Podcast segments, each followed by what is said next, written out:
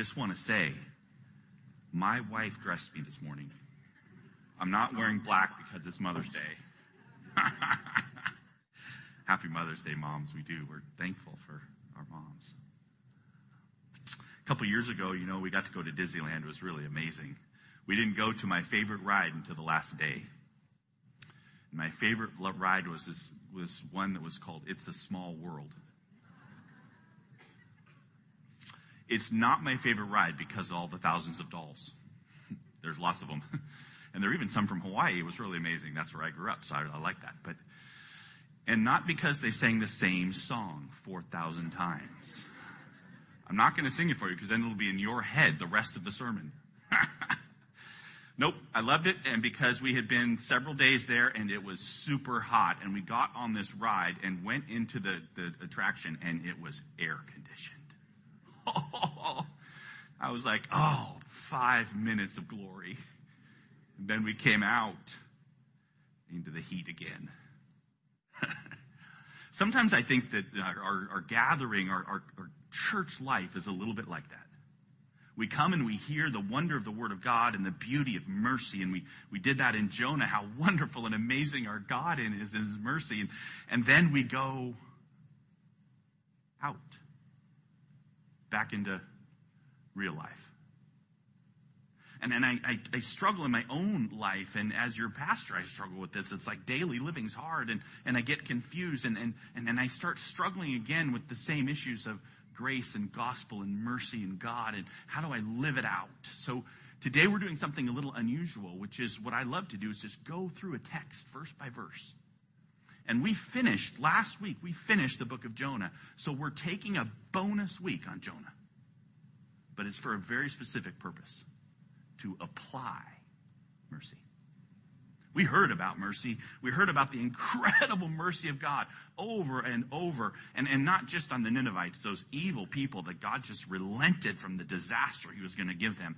Really, the book of Jonah is a tour de force of how God's mercy is so much deeper and wider and amazing for His people too. We need the mercy of God. I get that, and I get that from Jonah, but then I struggle with how that actually plays out in this world. So I wanted to take today and take just a few minutes, not that a half hour or, or less is, is going to change your life, but how I pray. And this week has been my prayer that we, church family, we would walk in freedom. The freedom of really being a person, people who, who get mercy. So, so I want, I want to show you and I want to think about, and I will hit various verses outside of Jonah, but, but this concept for you and me uh, is so huge. I, last week particularly, right, we thought about that we don't really like mercy. Not like is, is a euphemism for hate. We really don't like mercy. We have an averse, we prefer control. We prefer standards and measurements and accounting and bookkeeping. We prefer to compete and compare. We want God to help us be in control. We want to be masters of our own fate. We want to earn our own destiny and we are cheered on by the world. And this Jonah came in and the book has destroyed that concept. It's simply not available. So we're left with this concept of how to apply mercy when, when what I, I, I get, my relationship with God is based on mercy, me not getting what I deserve. Here's the thing. We live in a world and the world is full of chaos and confusion. It might infect you too. Because, because the whole striving we have in our society today is not about mercy. It's about justice. Our culture is obsessed with justice. It always has been really. I mean, I grew up reading the big books, right? You read Tolstoy or, or, or you read even John Locke. You read different people and, and, and, and, the people are concerned about societal justice. How do human rights and, and what do we have? I mean, that's Voltaire.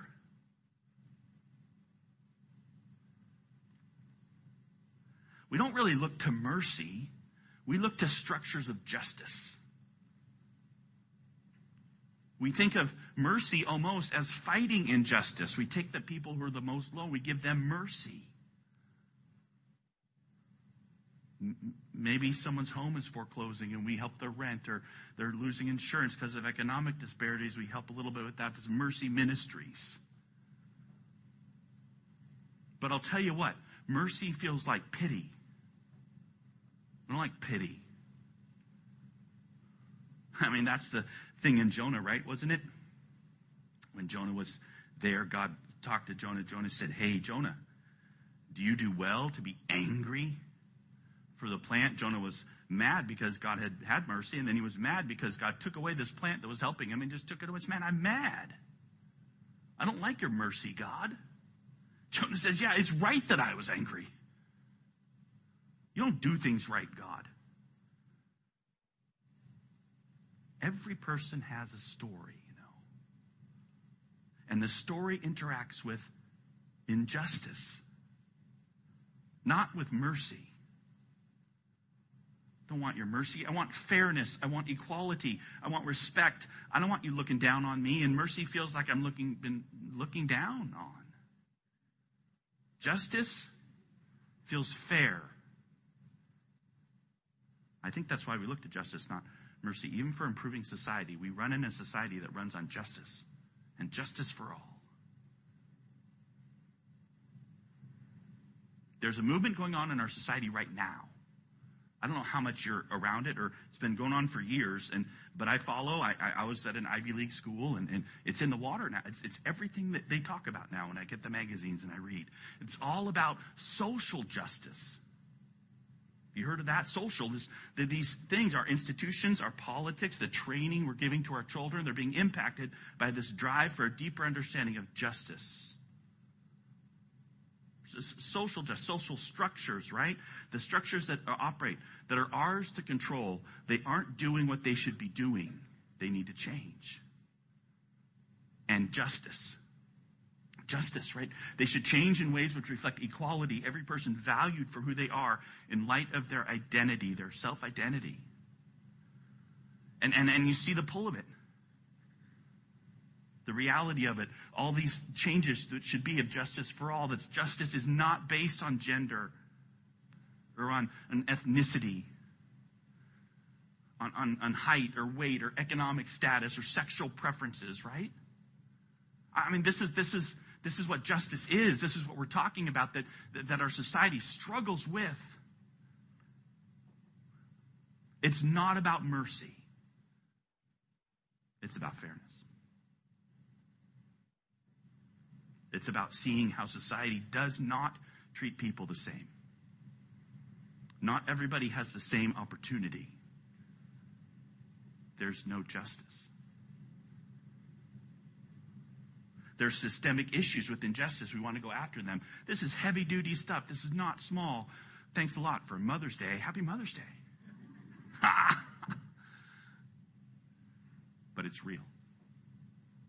And we take this idea of mercy from Jonah and we say, but how do I think about it in society that's doing this and there's confusion and there's struggles? And I mean, this idea, one of the ideas, intersectionality. I don't know if you've heard of that or, or talked on it. It was coined in 1989 by a Columbia law professor. Her name was Kimberly uh, Crenshaw. This idea of, of there's systemic injustices. All of us have an identity and different parts of us aren't being treated rightly. And in groups, we aren't. And they intersect on layers and layers of injustice. And, and so, like me, I, I haven't experienced systemic problems like someone who's a woman has or someone who's a person of color or someone who has something else about them that society says doesn't like as much as a, you know, tall, athletic, smart, went to Princeton white man. That's the truth, right? Is there truth to that? Better believe there's truth to that. I think there's truth to that. Unearned privilege, you know. It exists. We don't turn our back on that. It's not about mercy. That's justice and injustice. The greatest bias of all is to many people what we're doing to future generations. So you take a step back and you start looking, wow, the way that you're doing now is not just for what's going to come later. Look at what you're doing to our environment with tons of plastic bottles dumped into the ocean, with, with, with carbon emissions coming out. And, and you say, well, we don't talk about that in church. That's, that's the whole deal I'm trying to get at today. Life connects. We don't get to leave the air conditioning and drop it and go into the flame. I want you to be in air conditioning all day. How do you do it? In light of this turmoil that we have inside, where, where do we get, where do we get justice? Uh, and, and so this idea, man, we, we can make jokes about stopping airline flights or stopping car, is it cows from farting or whatever. It's been in the news, but you know what? You know what? There's something real. We laugh, but there's something real.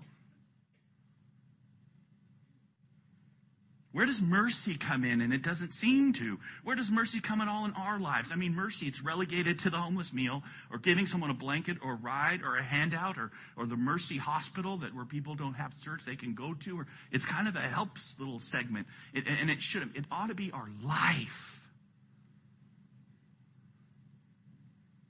we struggle over fairness. I want to show just a really short little clip because it's, it's me. This is me. This, this, that's two monkeys, you know. They did an experiment in 2011. And they've done it several times now. And, and, and what they do is they do have a monkey give a little, do a little task and get a little reward. I don't know if you saw this. I put it out to a couple people earlier in the church week.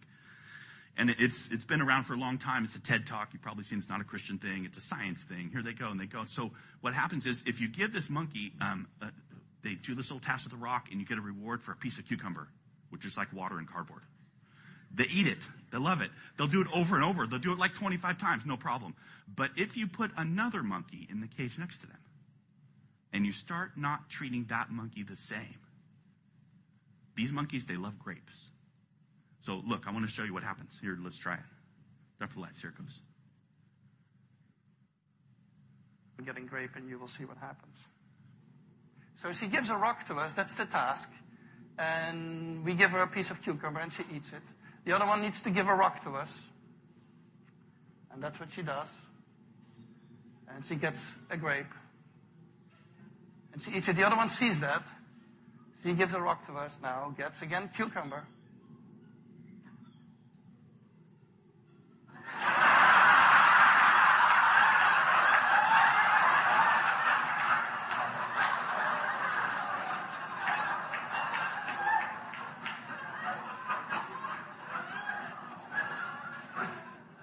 She tests the rock now against the wall. She needs to give it to us. And she gets cucumber again.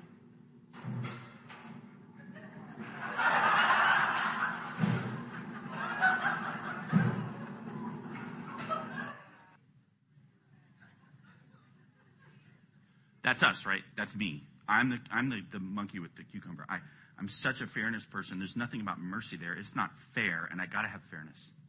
How do we get more fair? And it's not just every, every, every being that's ever lived, right? We, we, we want it. We want to live there. Nobody wants mercy. At the end of the day, we want fairness. And I'm going to equate fairness with justice.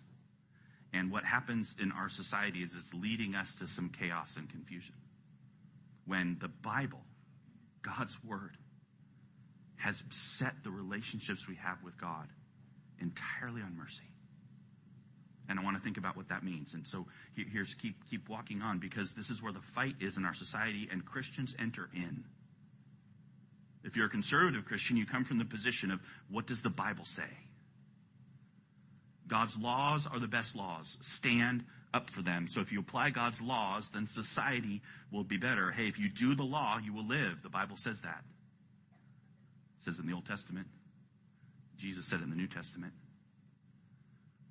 It's not until Paul, who interprets Jesus, say, yeah, nobody does it, but we, things will go well for you, we think mostly if you'll just follow the law. And so we could make the Bible our code for justice, we'd be fine. So our main game as conservative Christians often is to try and uphold the law. We fight back when we think God's law is being broken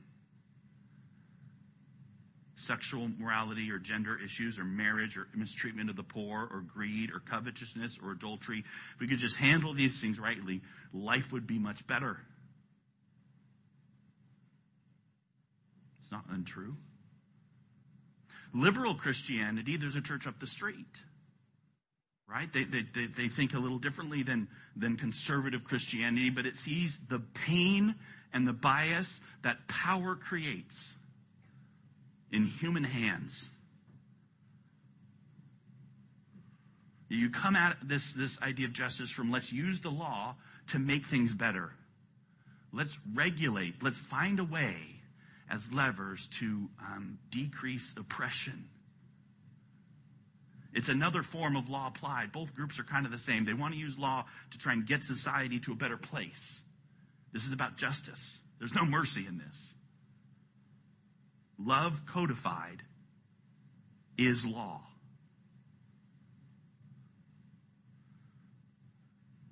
The fight is over law. The fight is the desire to do justice. This is Micah 6 8. It's used a lot. He says, Micah 6 8 says, He has told you, O man, what is good. What does the Lord require of you? But to what? Do justice. So let's go do it. The only question is how, as we use the law to make social societal guidelines as to what we do. And so it's very threatening when different groups come and say, wait, we want to do something different than what your idea of do should be. Should the creative Christian baker have to bake a cake for the same sex wedding celebration? Is that justice or right? Should we give a kidney to a person who smokes cigarettes to take it out of the political discourse and more into what's right? Society is bent on identifying a victim and righting a wrong or imposing a solution and arguing over what the solution should be is what we do. And you know what? I, am going here because of what, what I know to be in our water once we leave the room. Studies, right? Statistics show that the generation that's graduating college right now, future of the church, the people starting to raise families, they're obsessed with justice. There's a Forbes study, I'm going to quote it, says that they're passionate about equality and justice of every kind. They fight for themselves, their friends, their classmates, and others they see treated unfairly, whether due to issues of gender, sexuality, race, pay, or environment. A recent study in 2017 says that 76% of 20 somethings, sorry if you're 20 something, I'm going to call you something you're in your 20s. They're concerned about humanity's effect on the planet. It is a justice issue. They, they, think they can operate as a change agent. They're hurting the planet, this is unjust to other generations. Tim Keller wrote a book called Generous Justice and, and writes that young evangelicals who have expanded their mission to include social justice, along with evangelicalism, Many turn away from older forms of ministry, but also from traditional evangelical doctrines of Jesus' substitutionary atonement and justification by faith because they're too individualistic. What's going on? And, and how do I, how do I, how do I reconcile it with, with, with tax? You've been harping on mercy, but really everything is about justice. This is the key point of our search because you're searching for this. You're like me. You may not say you're like me, but you are like me. Man, I want the grape. Just give us all grapes. I'll be happy.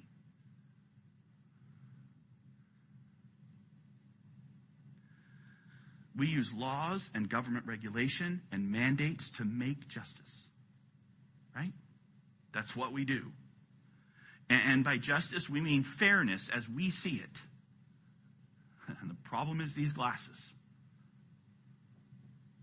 Everybody has a story, and your story, let me tell you the truth, your story is marked by unfairness. Other people on you, sin on you, how the circumstances of your life growing up, I know there was sin in it because I know this world and you're a sinner. And your parents are sinners. And your grandparents are sinners. And your great grandparents didn't escape either.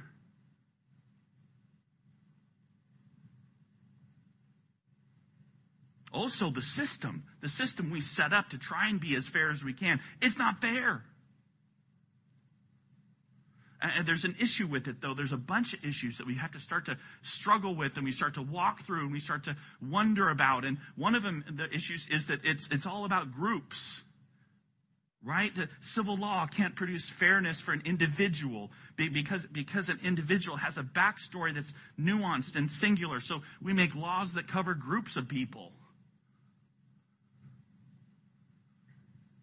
If you're harmed, how is your harm compared to someone else's harm? And, and everybody has a story, right? So everybody's been harmed somewhere and who gets to have the greater harm? And this is the argument going on in our society. Okay. You say, I'm going to give justice, but is it really just to give more money to the poor when it's going to drugs? Well, don't give it to that poor person there. You're going to use it for drugs. Give it to this one. Well, what about their story? And, and why, why, why? Um, is there a way we can get around that and still be just? And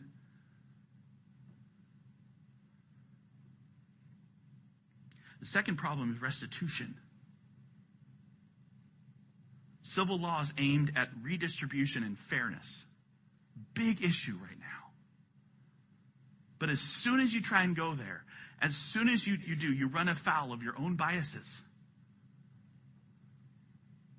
We all have them, right? Power corrupts.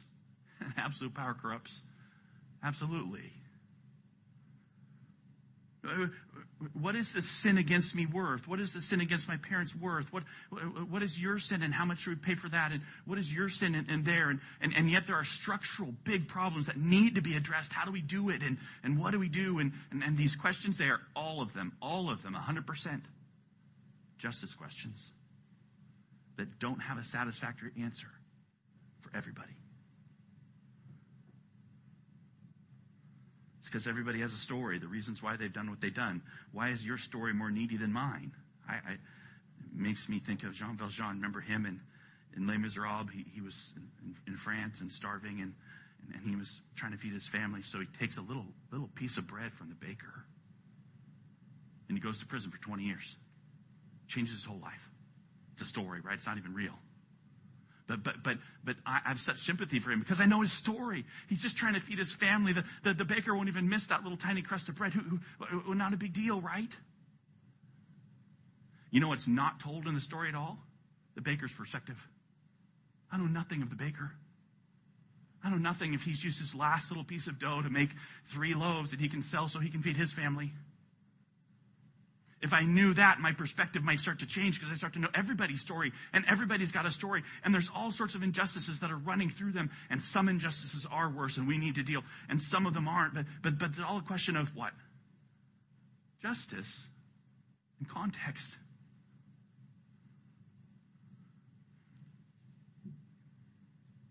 Say, well, just have mercy. No, no, no, we're not talking about mercy. We're talking about the law. Because because we're talking about can the law handle things? Can justice handle things? And in our society today, as much as we try, there's always holes. It's always unsatisfying, and that's because the law can only restrain sin and point out error.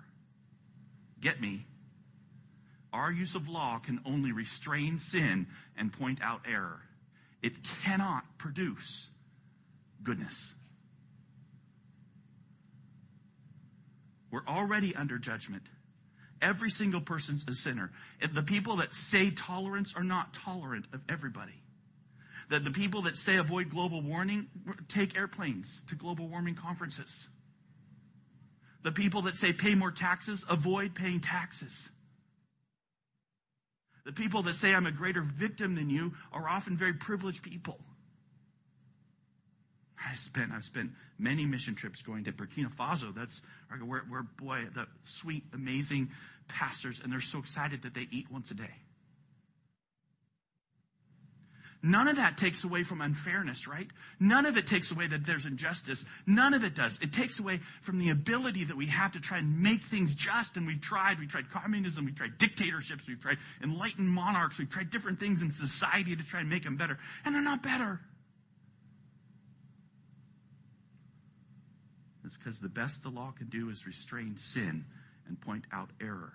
I can point with my finger with the law and show you that you are not doing well. I can show you systemic problems in our society, and they will be true. They're real, they're not made up. But the law, I'm telling you, the law is a bazooka, not a sniper rifle. It doesn't weed out bad apples, it kills the tree. We need the law not to restore justice, but to restrain the worst of us. The mandate to love God and love people is not an aspirational goal that we're slowly working on codifying in our law as a society. That's what people are trying to do. Because if we could do that, then the issue is it's not that our civil law needs changing and then we would be better. The problem is sin is individual and the soul who sins, the Bible says, will die. You know what that means? I will die. And this is where mercy comes calling. Don't miss this.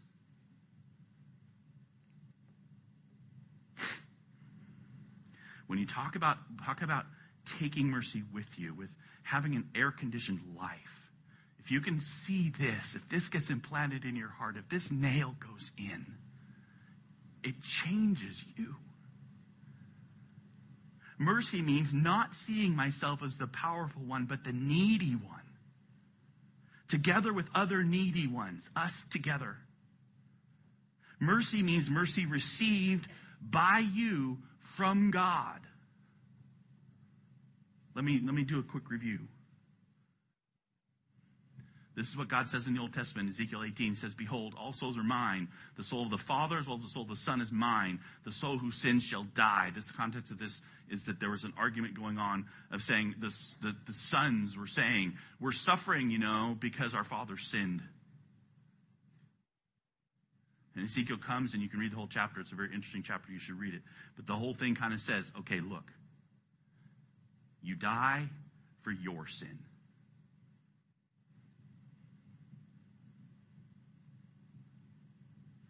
It's, it's, not your father's sin that makes you die. It's not your son's sin that makes you die. It's your sin. And, and so I have a question for you. Are you going to die? If your answer is not yes, I want to talk to you, old person who lives forever and doesn't die. Because the whole thing is that our physical death, and Romans 5 affirms it, our death that came in is not because Adam did something, although Adam set it up, so I'm always going to choose it. It's because I choose to sin. And the soul who sins will die. That's what Romans says, right? By the works of the law, any civil righteousness you want to put in there, go for it. No human being will be justified, righteous, good in the sight of God, since through the law comes the knowledge of sin. You see, I just know. What does the law do? It points out my error, so I know the error is there. Thank you, flashlight of the law. The highlight that I'm a sinner. And what does sin do? It shows me and says, I will die. All have sinned and fall short of the glory of God. The wages of sin is death. Sunday school verses, but I'll tell you what, they set up this, this, this room for us that says there's no hope for me in attaining perfection in my civil existence, in attaining perfection in my law keeping, in our law keeping. There's no way. What the law is for is to show you, you stink. Me. I stink. And so there's this piece that comes in and says there's a but, right? But the free gift of God, it, free gift, that's also called mercy. What we call grace. Eternal life in Christ Jesus our Lord. There's no way for me to say, it's true, you know, some people sin more than other people. I can say, you sin more than me the Bible clearly sets up for us. Man, if you keep the whole law, if you do everything perfectly, but you mess up in one point, you've messed up the whole thing. It's no good for you to be, man, faithful to your wife, tithing to the church, faithful in every regard, but you covet. But you're greedy. But you have no heart for the poor. There's no good for you and me. We've sinned. We're dying. A little miss is missing it all. And so the deeper into Christianity you go, the more you say like Paul, I'm the chief of sinners. The more you say like the tax collector right there. And do I get to say there's the tax collector in Luke 18 where Jesus puts this parable. The tax collector standing far off would lift his eyes to heaven, beat his breast and said, God be merciful to me. And the actual thing I've changed there might say A in your text, but it's the. The sinner. The idea is no one's worse than me. As soon as I let someone else be worse than me, all of a sudden I'm a little good because there's somebody worse. So your life, your individual life, you see it in a certain way as receiving incredible mercy. And these things that we receive, you and I, that, that, that, that are just in, are incredible, is that Jesus Christ has freed us. So you get this, like in Luke chapter 4, uh, you get Jesus coming into Nazareth, our Savior. It's where he had been brought up. And as was his custom, he went to the synagogue on the Sabbath day. And I can imagine him coming into our church and opening up the scroll and saying, okay, I'm going to read. And, and he reads this passage, you know, the prophet Isaiah, and he says, the Spirit of the Lord is upon me because he's anointed me to proclaim good news to the poor. He sent me to proclaim liberty to the captives, recovering of sight to the blind uh, to, to set at liberty those who are oppressed, to proclaim the year of the Lord's favor. And then he goes and he rolls up and he sits down and everyone's watching him and he says, today this scripture has been fulfilled in your hearing. What's that? Well, there's our mandate to go to make the society good again. No, no, it's not. There's our hope is in Jesus. The captives are captive because, because they've done something to be captive. There's a multitude of reasons why these people, why did the blind man blind? Well, sometimes it's nothing that they've done and sometimes it is. Why, why are you living like you're living? And why is your circumstances like your circumstances? Some of it is grave injustice and some of it is righteous result of your sin. And Jesus comes and says, I proclaim to you mercy. You receive freedom.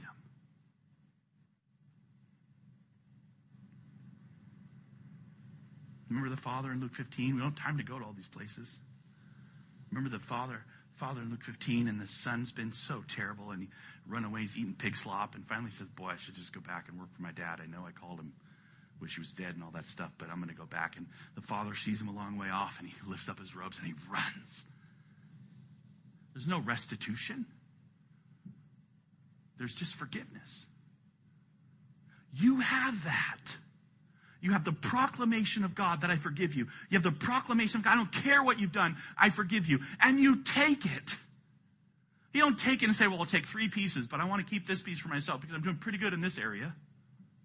No, you don't. You have no idea. And so that forgiveness is not restitution, but seeing the wonder of love found. It doesn't deny there's a debt. We read it, right? We read it. I won't go back, but you read it with me. Didn't you read it with me? The guy who comes up and Jesus gives his parable of the servant who gets forgiven 10 years of debt and he comes and he goes to his neighbor who owes him a debt. It's not a fake debt. It's not like, oh, there's, there's not some obligation there. There's a wrong that needs to be made right. And it's in the context of forgiveness. That, that, that, that parable is given in the, in the context of Peter saying, how often do I have to forgive my brother? Man, those people wrong me all the time. What do I need to do? I do do it twice? Four times? Thirteen and a half if they really mean it. And Jesus says, unlimited, basically. Seven times 70. We live in a different culture, you and I. My friend likes to call it a gift culture. The reality is you've been given everything that you have. And that gives you freedom because the person who gave it to you is the one who is in charge, not you. You are not in charge of making society as good as it will ever be. You stand up for the truth. You speak the truth. You know the law, but then you, you, you actually are people of mercy because you've received it. You don't cringe because someone brings up, oh man, I see that you're not the perfect person you should be. You say, you better believe I'm not. You're not sad because the, the person out there isn't following the law of God. Of course they aren't. By the way, you don't either. Instead, you step back and you say, wait a minute, I, I, I live my whole life on the basis of mercy. The law tries to balance right and wrong. Mer- mercy says we're both, we're all in the same boat. I'm in the boat with, with whoever suffered whatever other injustice has been suffered. I'm in the same boat with people who, who, who have suffered extreme injustice on systemic things and who have suffered personal injustices in how they were raised. I, I, I, I'm with people who have been raped or who've been beaten or who've been done different things that bad things have happened to them. And we all have received mercy.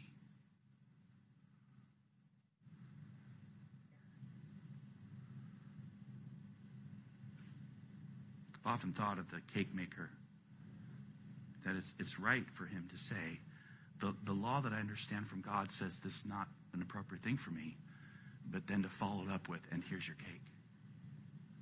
Because it's amazing mercy. I don't have to agree with you to say you rejoice in this. So, man, I, my basis for my relationship with God is incredible mercy I've been given. We're people of mercy when trying to impose law, it's always a failure. And it's going to be. That doesn't mean you shouldn't sometimes do it or people don't need to know, but guess what? They always know. I think they know even that you're not a person of mercy. So here's the thing. We listen more and you judge less. You think, can I give what isn't deserved? Why am I afraid of giving what isn't deserved? And call it mercy. Be secure in your own skin. This is what you can do. This is Jonah. And if you can, come back to Jonah. Read it. Read, read him, the prophet, being saved by God by the utter miracle of a fish that swallowed him, being taken to where he's supposed to go, and then God not giving up on him, but continuing to talk to him and be with him. The whole, the whole thing ends with God talking to Jonah still. Jonah's angry at God. Go to Peter and just read the end of John's gospel, how, how Peter abandons Jesus. He runs away. He denies him. And Jesus goes after him and says, Peter, I, I, I, do you love me? He doesn't say that because he doesn't know. He says that because it's mercy. Peter doesn't get what he deserves. You don't get what you deserve. I don't get what we deserve. We all don't get what we deserve. We're in the air conditioning of mercy received. Let's go. Be mercy received out there too. My blood pressure does not go up when the law is not followed. Get a mirror. You don't do it either. I am not surprised that, that the world struggles with biblical law. I struggle too. The, the most amazing, shocking thing you'll ever do is be merciful to someone. Because that's what you've received, is mercy. Mercy, mercy, mercy. Mercy on the person who thinks opposite of you, so they're, they're, they're clearly wrong. Was a joke.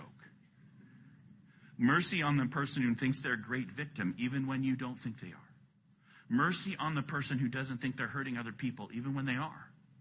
And mercy doesn't necessarily look like just acquiescing, right? It's you actually thinking. What I'm asking you to do today is to think, I'm not giving law in order to, to make someone better, but to think, I want to give, how can I be merciful to this person? Merciful to someone might be calling the cops on someone who's doing drugs because that's the very best thing that could happen to them. And your heart is motivated by, I need to intervene and help this person today. A mercy is this heart that says, I'm living my life in terms of what I've received, and I've received so much. Even though in your own heart, and what will happen, because it happens to me, you're going, man, I'm just getting cucumbers, and the guy down the street's getting grapes. Dude. Trust your God. The hardest is mercy on the person who does evil. The very hardest. And the only way for you and I is that we go, I am that man. I am that woman. I am evil in what I do. And yet, in Christ, I've received mercy. Do not, I plead with you today, make sure, make sure you see civil justice as just that, restraining sin, keeping the boundaries as best we can, not as a means to accomplish love. It doesn't accomplish love. I, just, justice is coming, you know, it is. Justice is coming because God sees every heart and he says justice is mine. But he also says, beware because you think you stand and you're going to fall. And you think the person who's going to fall and they're going to stand because the Lord gives mercy. And so we need to see the structure, this law drives you to the cross. It's not the enablement of justice for all. Use it. Use the law to drive people to the cross and then give them the gospel. Never, never connect justice to the gospel. The gospel's mercy. okay, this is my thing for you today. We've gone long, but I'll tell you, may your life be a cool ride in Disneyland because of mercy. You have received it. I declare to you today your sins are forgiven. You are white as snow if you trust Jesus because he's the only way out.